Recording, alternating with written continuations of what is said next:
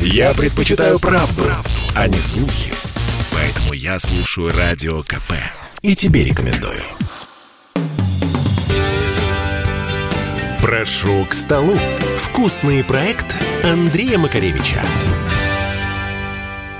Всем привет, с вами Андрей Макаревич. В 80-м году мы впервые в жизни приехали в Ташкент. Тогда это еще была столица Советской Республики. Нас невероятно встречали. И в доме наших друзей на наших глазах а приготовили поразительную, нестандартную домляму. Я помню это вот как сейчас. Обычно домляма – это овощи и баранина в собственном соку. Такое среднее между первым и вторым блюдом. Здесь было несколько иначе. Рассказываю по порядку. Для начала дно большого казана выложили кусочками, ровными кусочками курдючного жира. Примерно как домну готовят. Потом пошло Отнюдь не мясо, а баранья потрошка. Сердце, печень, почки. Кстати, знаете, как за две минуты избавить почки от неприятного запаха? Не надо их мыть в десятиводах, не надо их замачивать на ночь. Нужно просто сделать на них надрезы, густо посыпать содой, пищевой, разумеется, и через пару минут полить пищевым же уксусом. Все это дело здорово зашипит.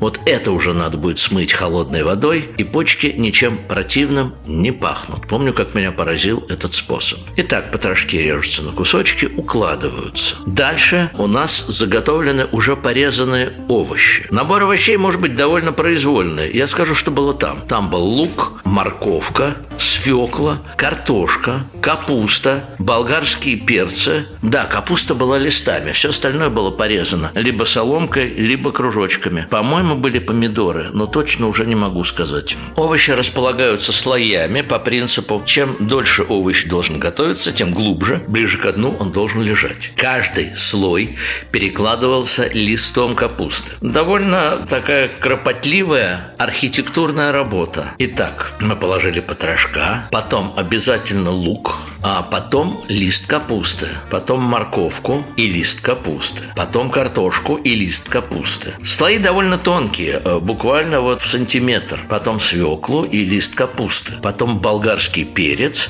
и лист капусты. Потом зелень, разнообразная зелень, бешено изрубленная с чесночком и лист капусты. К этому моменту казан уже почти полон. Забыл сказать, что каждый слой посыпается солью, а также специей зерой, непременно зерой и красным перцем. Когда вся эта конструкция у вас собрана, вы накрываете казан крышкой и ставите на огонь. Сначала на большой, чтобы жир растопился хотя бы частично, а овощи дали сок, а потом на очень маленький. И стоять это может довольно долго. Чем дольше это будет томиться, тем это будет вкуснее. В нашем случае, я помню, это стояло на огне, наверное, часа два. Может быть и больше. Мы не выпивали, мы терпели. Мы нюхали воздух, который с каждой минутой становился ароматнее и ароматнее.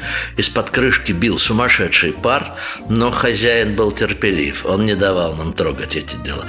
Итак, когда все было готово, крышку сняли, и острым ножом он этот невероятный пирог разрезал на несколько секторов таких до дна, и потом лопаткой клал нам на тарелки огромные вот эти рассыпающиеся ломти, таким образом, чтобы попадало э, туда все, начиная вот с курдюка уже обжаренного и потрошков, а потом всех овощей. Это было нечеловечески вкусно, и оторваться от этого было невозможно. У блюда этого есть один единственный недостаток. Его нельзя разогревать. То есть разогревать-то его можно, но получится гадость. Это как настоящее произведение искусства. Вот оно живет один раз и недолго.